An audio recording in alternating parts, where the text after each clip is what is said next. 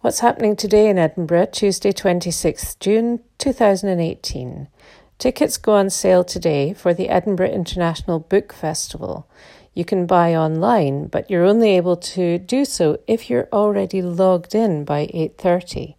The physical queue started forming at the E I C C at three thirty a m this morning. At the Scottish Parliament today, they're going to discuss how to protect devolution. Read more in our article online.